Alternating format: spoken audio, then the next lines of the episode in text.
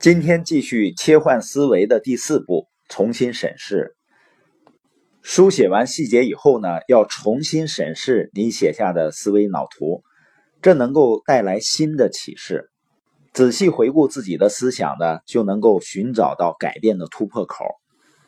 因为人在聚精会神完成了深度反思和思想书写的时候，就会激发神经的重塑活动，使大脑活动高度活跃。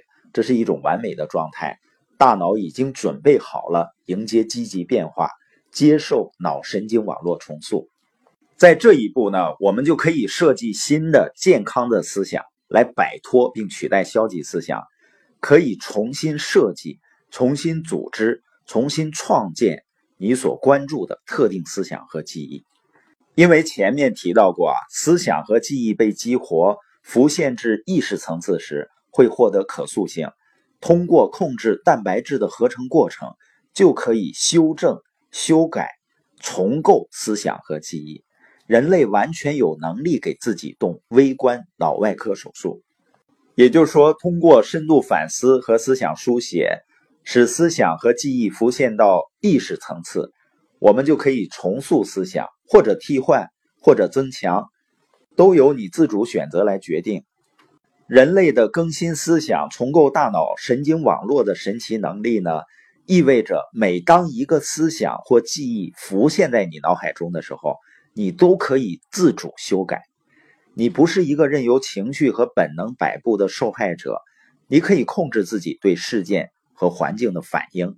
你既可以认同并加强某个想法，也可以抛弃并修改某个想法。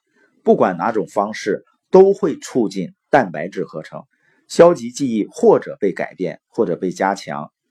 在重新审视的阶段呢，你评估自己书写的思想脑图，找出自己想建立的健康新思想，每天进步一点，稳步推进重塑过程。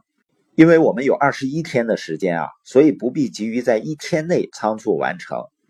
仔细构想你希望达成的最终结果，并用二十一天的时间稳步达成。